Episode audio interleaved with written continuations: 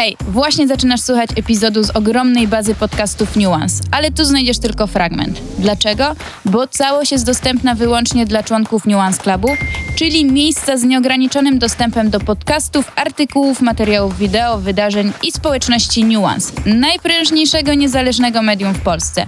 Wejdź na nuance.club i dołącz do klubu zorientowanych. Słuchacie Nuance Radio.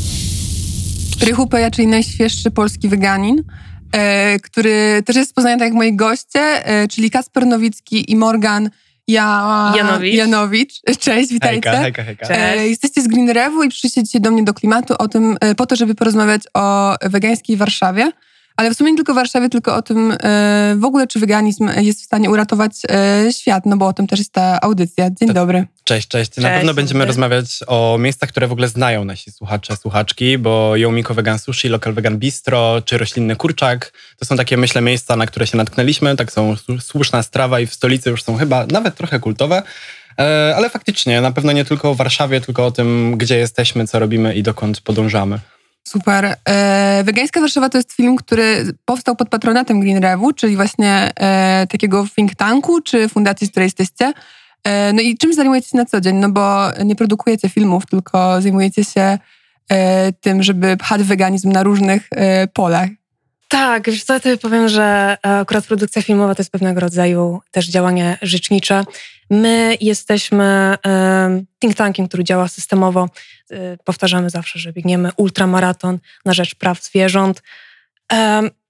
Na co dzień jesteśmy rzecznikami, rzeczniczkami i tutaj oczywiście działamy na rzecz przyszłości, która jest etyczna, na, na rzecz transformacji systemu żywności. Łączymy kropki pomiędzy prawami zwierząt, e, prawami człowieka, no i klimatem. Tak, działamy na płaszczyźnie krajowej, na płaszczyźnie unijnej, też współpracujemy blisko z zaprzyjaźnionymi europosłankami, europosłami.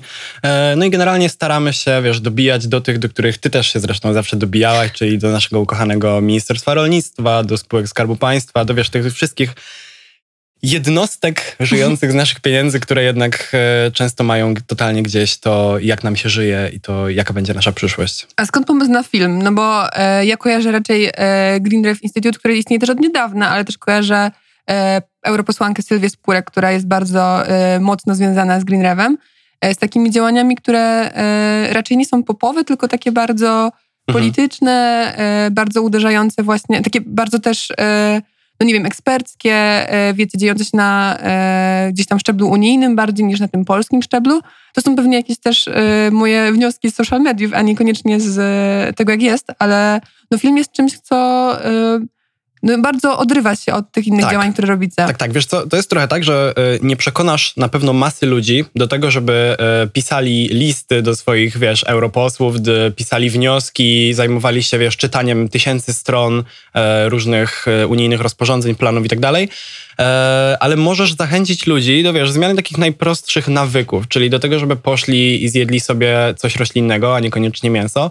E, I film ma takie zadanie, to znaczy film ma pokazać, że przyszłość się zaczęła, że transformacja systemu żywności to nie jest coś, co wiesz, zaczniemy w 2050, tak jak sobie to liderzy światowi na kopie mówią, mm, tylko że to, już się, że to już się dzieje, nie? I cała stolica Warszawy jest tego genialnym przypadkiem, bo w 2019 roku Warszawa została wyróżniona przez Happy Cow jako jedno z 10 najbardziej przyjaznych weganom miast w Polsce.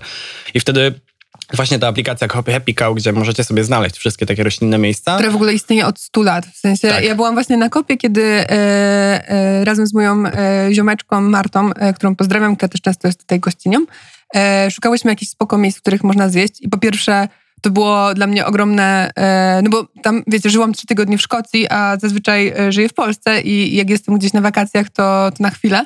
E, I dla mnie to było mega duże zaskoczenie, że po prostu nie jest tak, że się natykam na mega dużo wegańskich knajp, a zarówno w Poznaniu, e, jak, i, jak i w Warszawie tych miejsc jest na maksa dużo i e, to jedzenie jest bardzo zróżnicowane. No zresztą tak jak jest w tym filmie, że z jednej strony mamy Local Vegan Bistro, które podaje schaboszczaka i po prostu milone i takie rzeczy, które ja pamiętam, wiecie, z domu rodzinnego i które jeść u babci na obiedzie. Z drugiej strony mamy Yumiko Vegan Sushi, który robi naprawdę super sushi, które właśnie sobie teraz przegryzamy, rozmawiając o tym. I tak patrzę tylko, kto może mówić, dlatego że e, zawsze ktoś ma pełną buzię.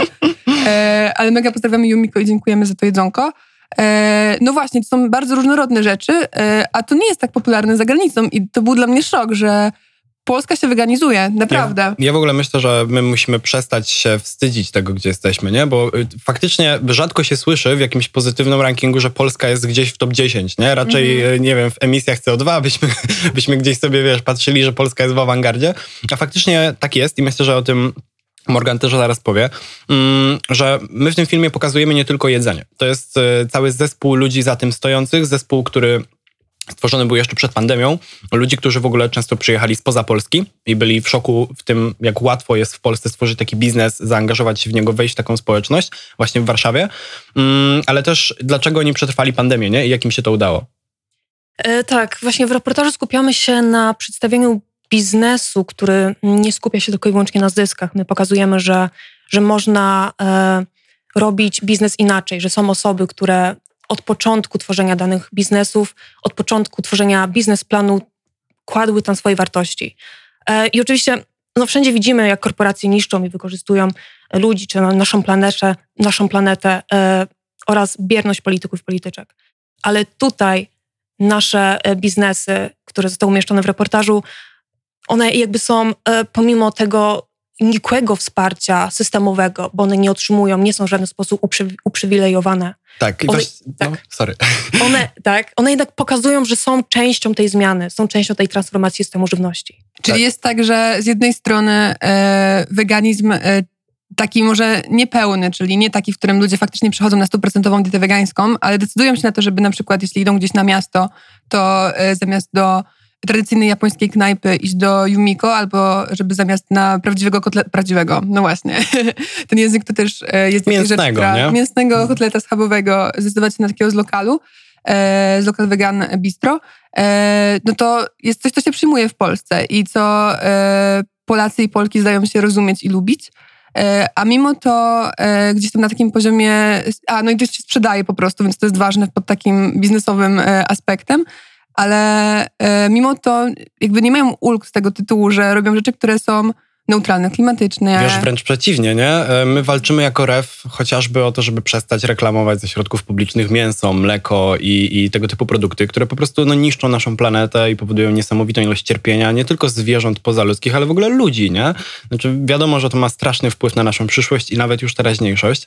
E, I dlatego cieszę się, że spotykamy się tutaj dzisiaj, bo film jest o Warszawie, film jest o ludziach, którzy, którzy tworzą po prostu szamkę dla, dla, ludzi, w, dla ludzi w Warszawie. Mm, on ma, będzie miał premierę dzisiaj o godzinie 18, więc od razu na samym początku zapraszam na, e, i na fanpage na Instagramie i na Facebooku Green Ref Institute. Tam o godzinie 18 będzie premiera, ale oczywiście on też będzie później na, na YouTubie dostępny. Dzięki za wysłuchanie bezpłatnej części tego podcastu. Jeśli masz ochotę na więcej, dołącz do Nuance Clubu, klubu zorientowanych i spędzaj mniej czasu na słuchaniu takich komunikatów, a więcej na słuchaniu pełnych treści. Sprawdź, co dla Ciebie przygotowaliśmy i rób razem z nami niezależne, rzetelne i pasjonujące comedia.